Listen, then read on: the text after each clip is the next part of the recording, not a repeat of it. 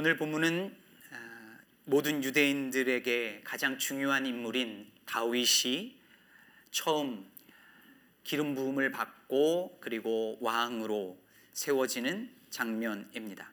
사도행전 13장 22절에 보면 하나님께서 다윗을 어떻게 생각하셨는지 아주 유명한 표현이 나오지요. 뭐라고 하시나요? 내 마음에 맞는 사람이라고 하십니다. 그러면 정말 엄청난 표현 아닌가요? 하나님이 그러시는 겁니다. 야, 너 마음에 든다. 내 마음에 꼭 든다. 그럼 부럽지 않으신가요? 저는 저는 너무 부럽습니다. 아, 하나님 마음에 꼭 맞는 사람이 되는 것, 제 평생 소원이지요. 연애 시절에는 제 아, 지금의 아내에게 마음 아내 마음에 드는 남자이고 싶었고 학교 다닐 때는 교수님 마음에 드는 학생이고 싶었고 어, 아이들 마음에 꼭 드는 아빠이고 싶고 또 교회에서는 교인들 마음에 드는 목사이고 싶지만 그보다 간절히 정말 원하는 것은 하나님 마음에 꼭 맞는 사람이 되는 것입니다. 그런데 다윗은 도대체 뭐가 그렇게 훌륭해서 하나님께서 이런 이렇게 칭찬을 하시고 이런 놀라운 복을 받은 것일까요? 다윗은 어떻게 하나님 마음에 꼭 맞는 사람이 될 수 있었을까요?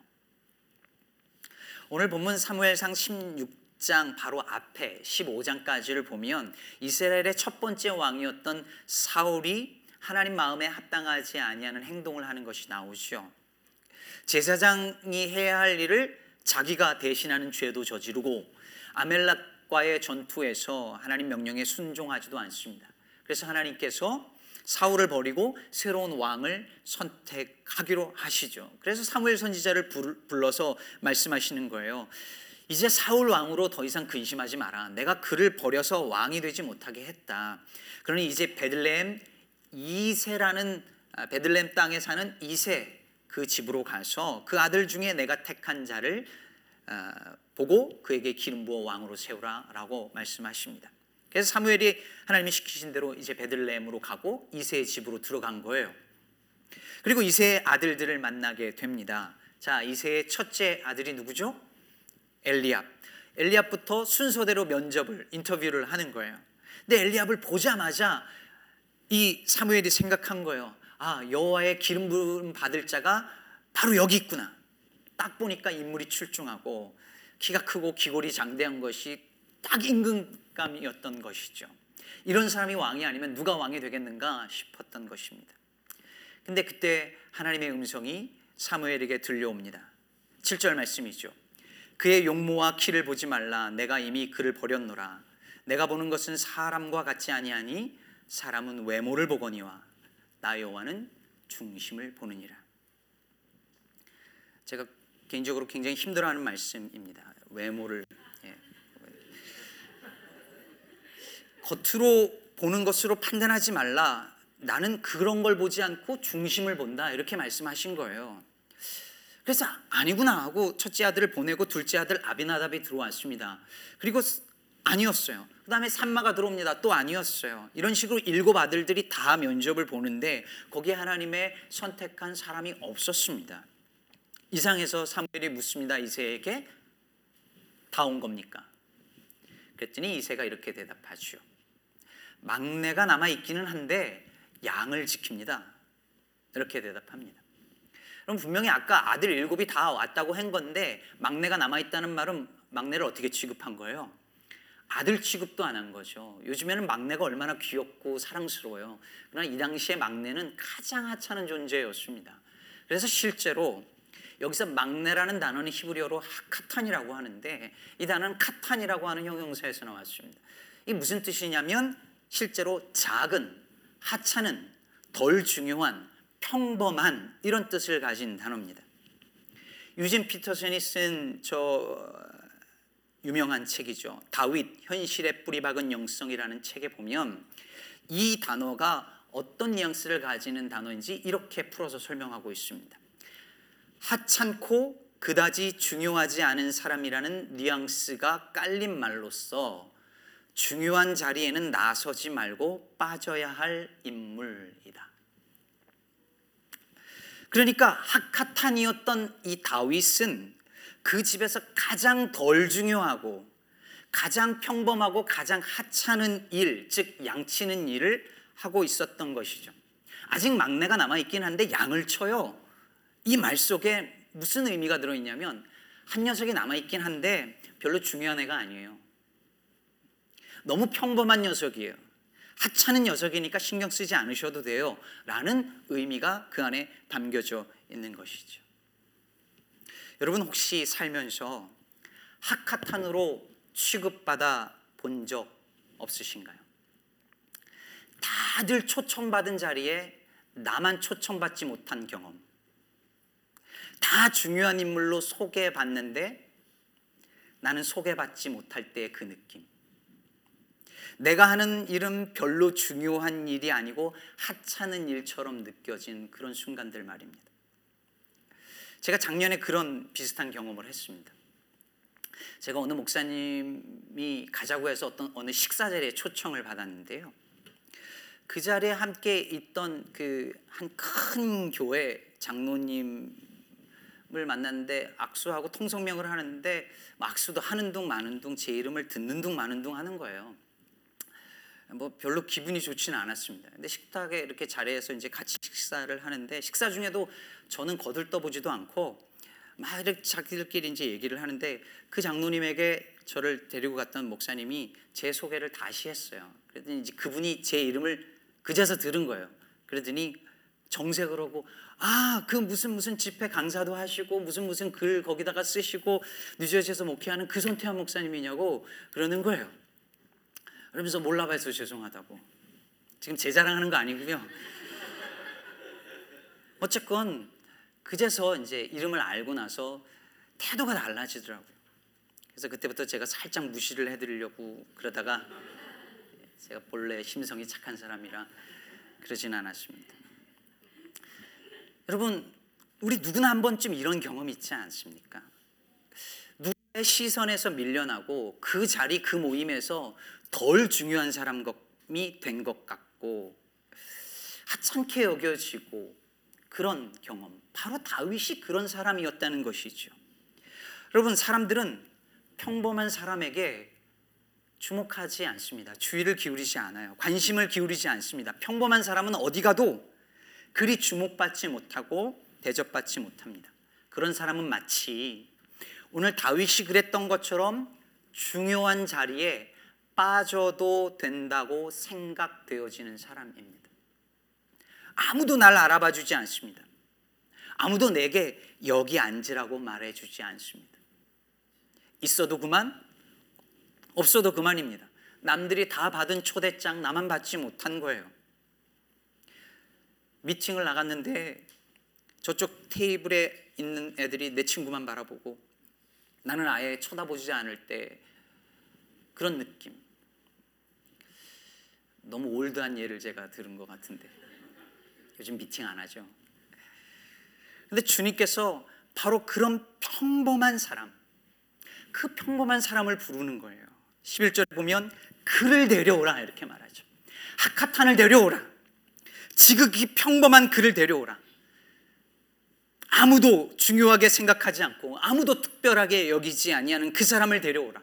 남들보다 잘난 것 하나도 없고 남들보다 돈이 많지도 않고 남들보다 배우지도 못했고 그래서 하는 일도 지극히 평범하고 중심부에 있기보다는 주변부에 언제나 놓여지는 주목받지 못하는 그 인생을 그 사람을 데려오라 라고 부르십니다.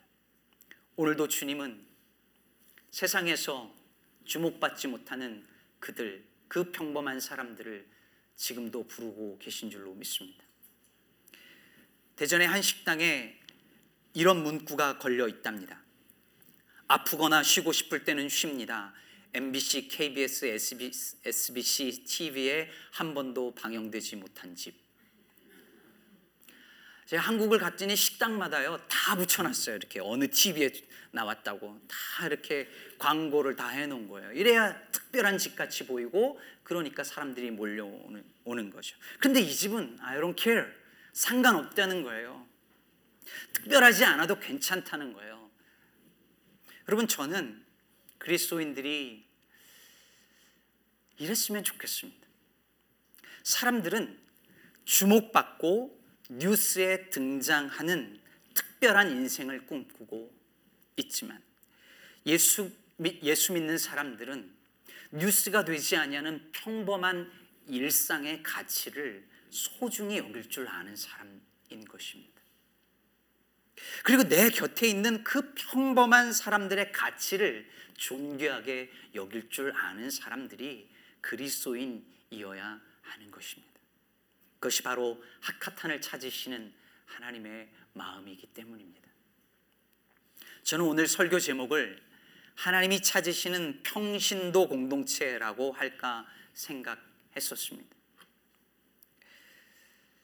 평신도라는 말을 좋아하지 않지만 이 단어를 쓰는 이유는 오늘날 사람들이 사용하는 평신도라는 말 속에 오늘 본문 속에서 이세가 다윗을 가리키면서 막내 즉 하카탄이라고 부를 때 바로 그 뉘앙스가 들어가 있습니다.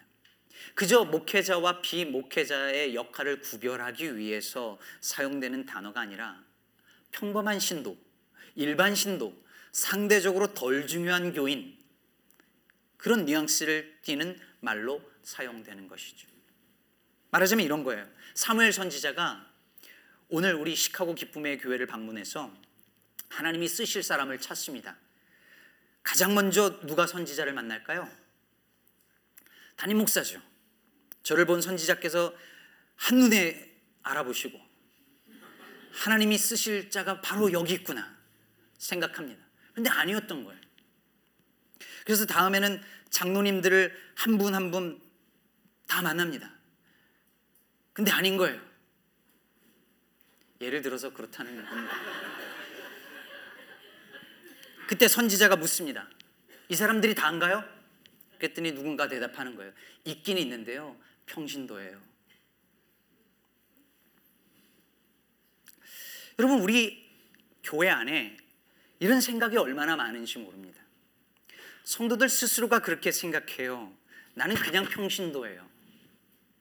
그런 건 장로님들이나 목사님들이나 하는 거지 저 같은 평신도가 그걸 어떻게 해요? 그만큼의 신앙생활 저는 평신도인데 어떻게 그만큼까지 해요? 저는 그냥 평범하게 교회 생활 할래요. 일주일에 그냥 Sunday 그냥 와서 예배 드리는 그거면 족해요. 평신도니까. 저는 능력도 없고 돈도 없고 시간도 없고 뭐 특별한 게 없어요. 그런데 주님이 말씀하십니다. 그를 데려오라. 평신도들을 데려오라. 내가 그들을 택한 백성으로 왕 같은 제사장으로 거룩한 나라로 나의 소유로 삼았다 말씀하십니다. 내가 목사를 너희의 제사장으로 세운 일이 없다 하십니다. 바로 너희가 즉 교회가 왕 같은 제사장이라 말씀하십니다. 이 얼마나 놀라운 음성이고 놀라운 은혜입니까? 지극히 평범한 우리를 불러 왕 같은 제사장으로 삼으시고 그런 우리를 통하여 하나님의 나라를 세워 가시겠다고 약속하십니다. 저는 우리 기쁨의 교회가 목회자 중심의 교회가 되는 것을 정말 원하지 않습니다. 목회자가 하자는 대로 수동적으로 끌려가는 교회는 소망이 없는 교회입니다. 성도 여러분이 목회의 주체가 되고 여러분 모두가 사역자가 되고 우리 모두가 주님의 몸 된 교회가 되도록 부름받은 주의 종이라는 것 목사만 주의 종이 아니라 여러분 모두가 성도 모두가 주의 종이라는 것을 아는 교회였으면 좋겠습니다. 다시 말해 목사 중심의 교회가 아니라 다시 이 표현을 어쩔 수 없이 쓴다면 이른바 평신도 중심의 교회이기를 소망합니다. 여기 한 가지 우리가 잊지 말아야 할 사실이 있습니다. 그러면 하나님이 그 하카탄을 그 평범한 사람을 부르신다고 했는데 그러면 하나님은 평범하면 무조건 부르시는 걸까요? 평범한 그 자, 평범함 그 자체가 하나님이 부르시는 기준인가요? 오늘 본문 말씀을 조금 더 읽다 보면요. 뭔가 좀 이상한 구절이 있는데 여러분은 못 느끼셨는지 모르겠습니다. 이제 어, 사무엘이 불러오라니까 이세가 막내 다윗을 불러오지요. 그런데 다윗이 딱 오는데 그 장면을 12절은 다윗에 대해서 이렇게 묘사를 하고 있습니다. 12절 보면 이에 사람을 보내어 그를 데려오매 그의 빛이 즉 얼굴 빛이 붉고 눈이 빼어나고 얼굴이 아름답더라 여호와께서 이르시되 이가 그니 일어나 기름을 부으라 하시는지라 아니 조금 전에 분명히 주님이 외모를 보지 않고 중심을 보신다고 하더니 지금 이거 다윗의 외모를 본 거 아닌가요? 여러분이 이 구절을 읽을 때 이상하지 않으셨나요? 역시 예수 믿는 것도 얼굴 따지고 직업 따지는 건가? 여러분 생각할 수 있지 않아요? 그런데 여러분 오늘 다윗의 얼굴 빛이 붉고 눈매가 빼어나고 얼굴이 아름답던 거는 누가 본 거예요? 하나님이 본 거예요? 자세히 보세요. 누가 본 것인지. 사무엘이 본 것이죠. 하나님이 보고 하나님의 평가가 아닙니다. 여러분, 다윗의 얼굴이 외모가 뛰어난 건 사실이지만 그럼에도 불구하고 주님은 그 얼굴을 그 외모를 보신 것이 아니라 여전히 그 다윗의 중심을 보고 계신 것입니다. 그러면 하나님이 보시는 그 중심, 마음의 중심이라는 건 뭘까요? 하나님이 바라보신 다윗의 마음의 중심은 어떤 것이었을까요? 우리는 흔히 여기서 이렇게 생각할 수 있어요. 이세의 장남 엘리압은 출중한 외모를 가지고 좋은 외적인 요소를 갖추었지만 속으로는 악하고 음란하고 욕망이 많고 이기적인 사람이었고 반면에 다윗은 너무 평범하고 보잘 것 없고 그리고 양치기에 불과했지만 속은 마음이 참 착하고 선하고 거룩한 사람이었다. 주님은 그 마음의 중심, 그 다윗의 마음의 중심에 선함을 본 것이다라고 생각합니다. 그런데 여러분, 그러면 하나님은 선하고 착한 사람만 찾으시는 건가요? 나 같은 죄인은 하나님 앞에 갈 수 없는 걸까요?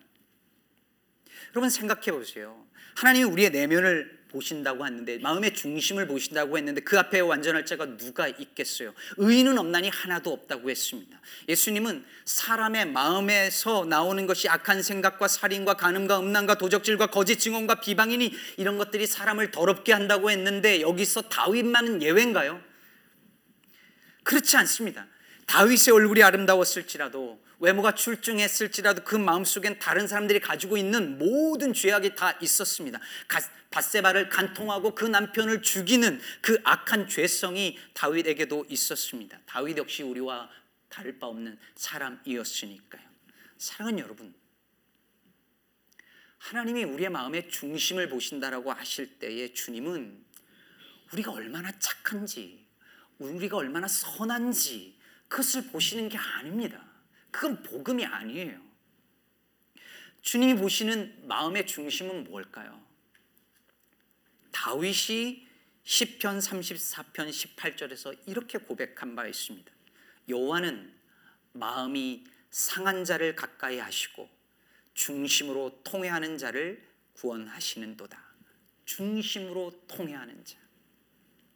하나님은 아무 죄 없이 착하고 거룩한 마음을 찾으시는 게 아니라 상한 마음을 가지고 주님 앞에 통회하면서 자신의 죄를 고백하며 나아가는 그 상한 심령을 찾으신다는 거예요.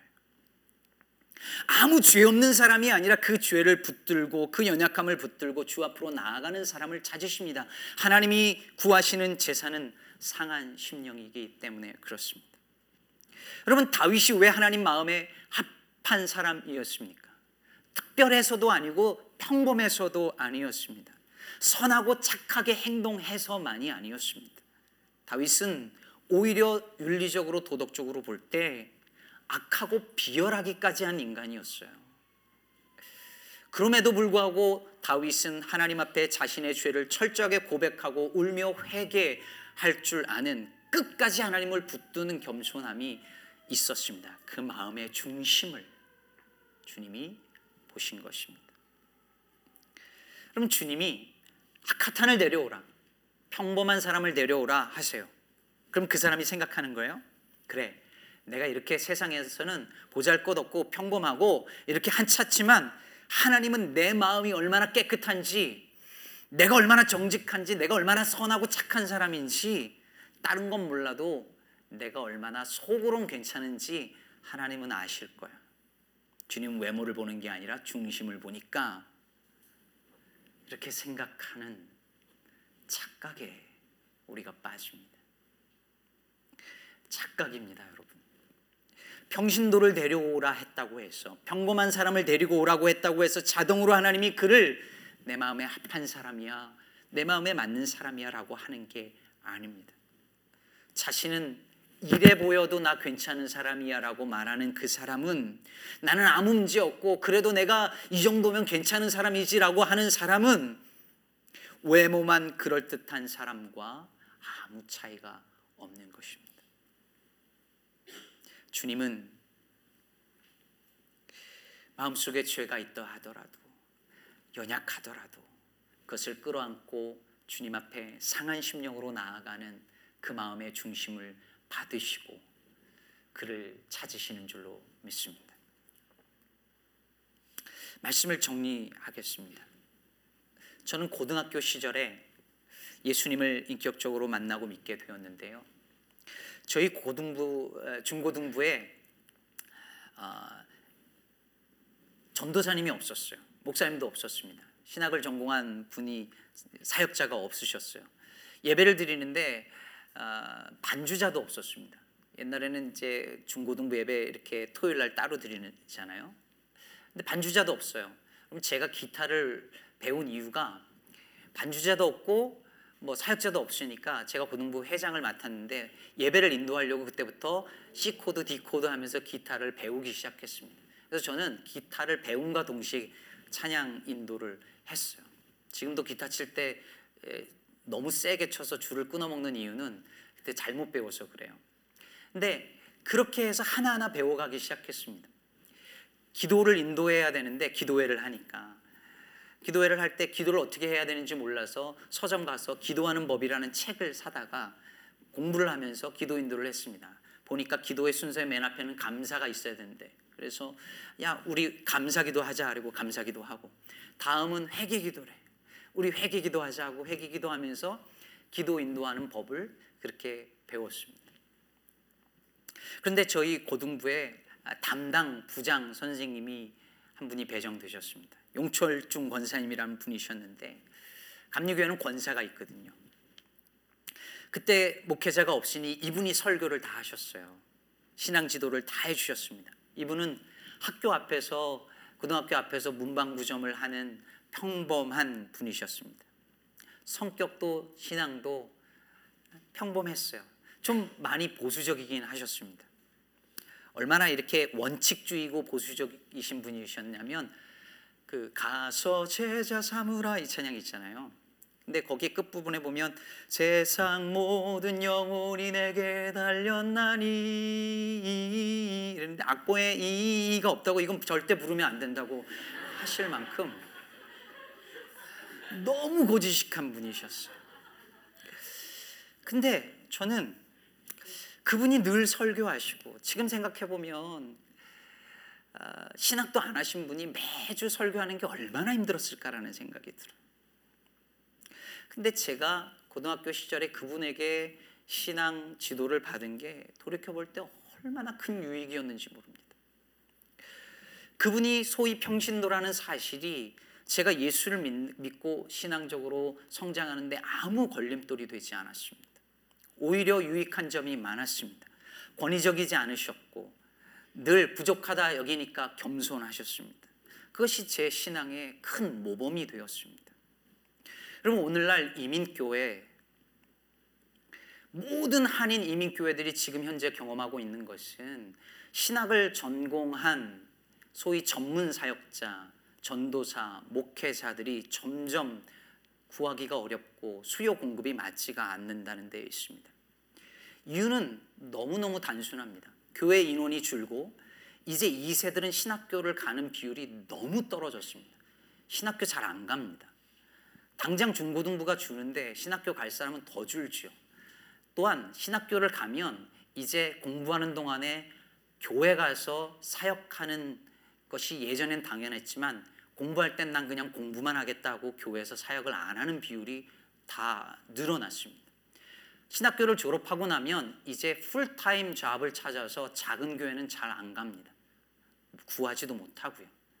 그러니 이제 앞으로 이민교회, 한인교회는 더 이상 신학을 전공한 사역자들, 전도사님들, 목회자들에게 기대해서는 아무 소망이 없, 없습니다. 이건 눈에 불을 보듯 뻔한 우리의 현실입니다.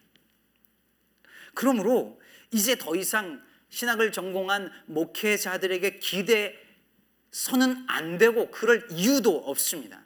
이제 앞으로 성도들 안에서 훈련을 받고 그 성도들이 사역자로 세워지지 않으면 한인 이민교회의 미래는 계속 어두워질 것입니다.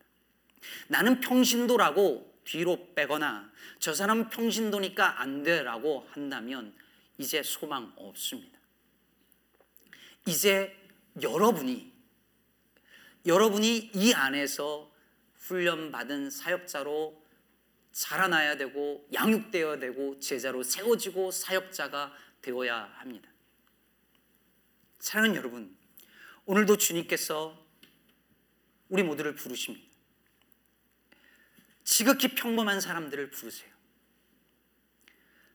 하카탄을 데려오라, 평신도를 데려오라 말씀하십니다.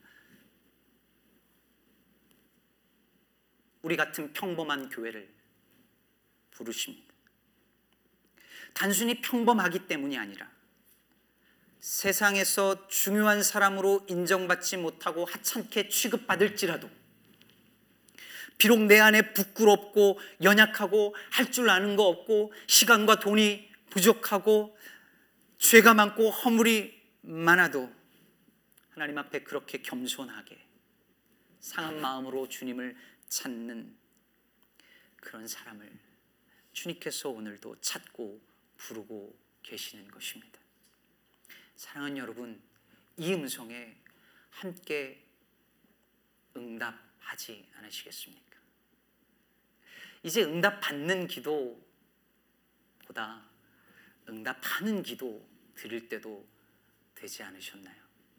오늘 주님 앞에 비록 우리가 그렇게 특별한 사람은 못 되더라도 하나님 앞에 겸손한 마음으로 나아간다면 그런 우리를 통해서 하나님께서 하나님의 특별한 일을 하실 줄로 믿습니다. 기도하겠습니다.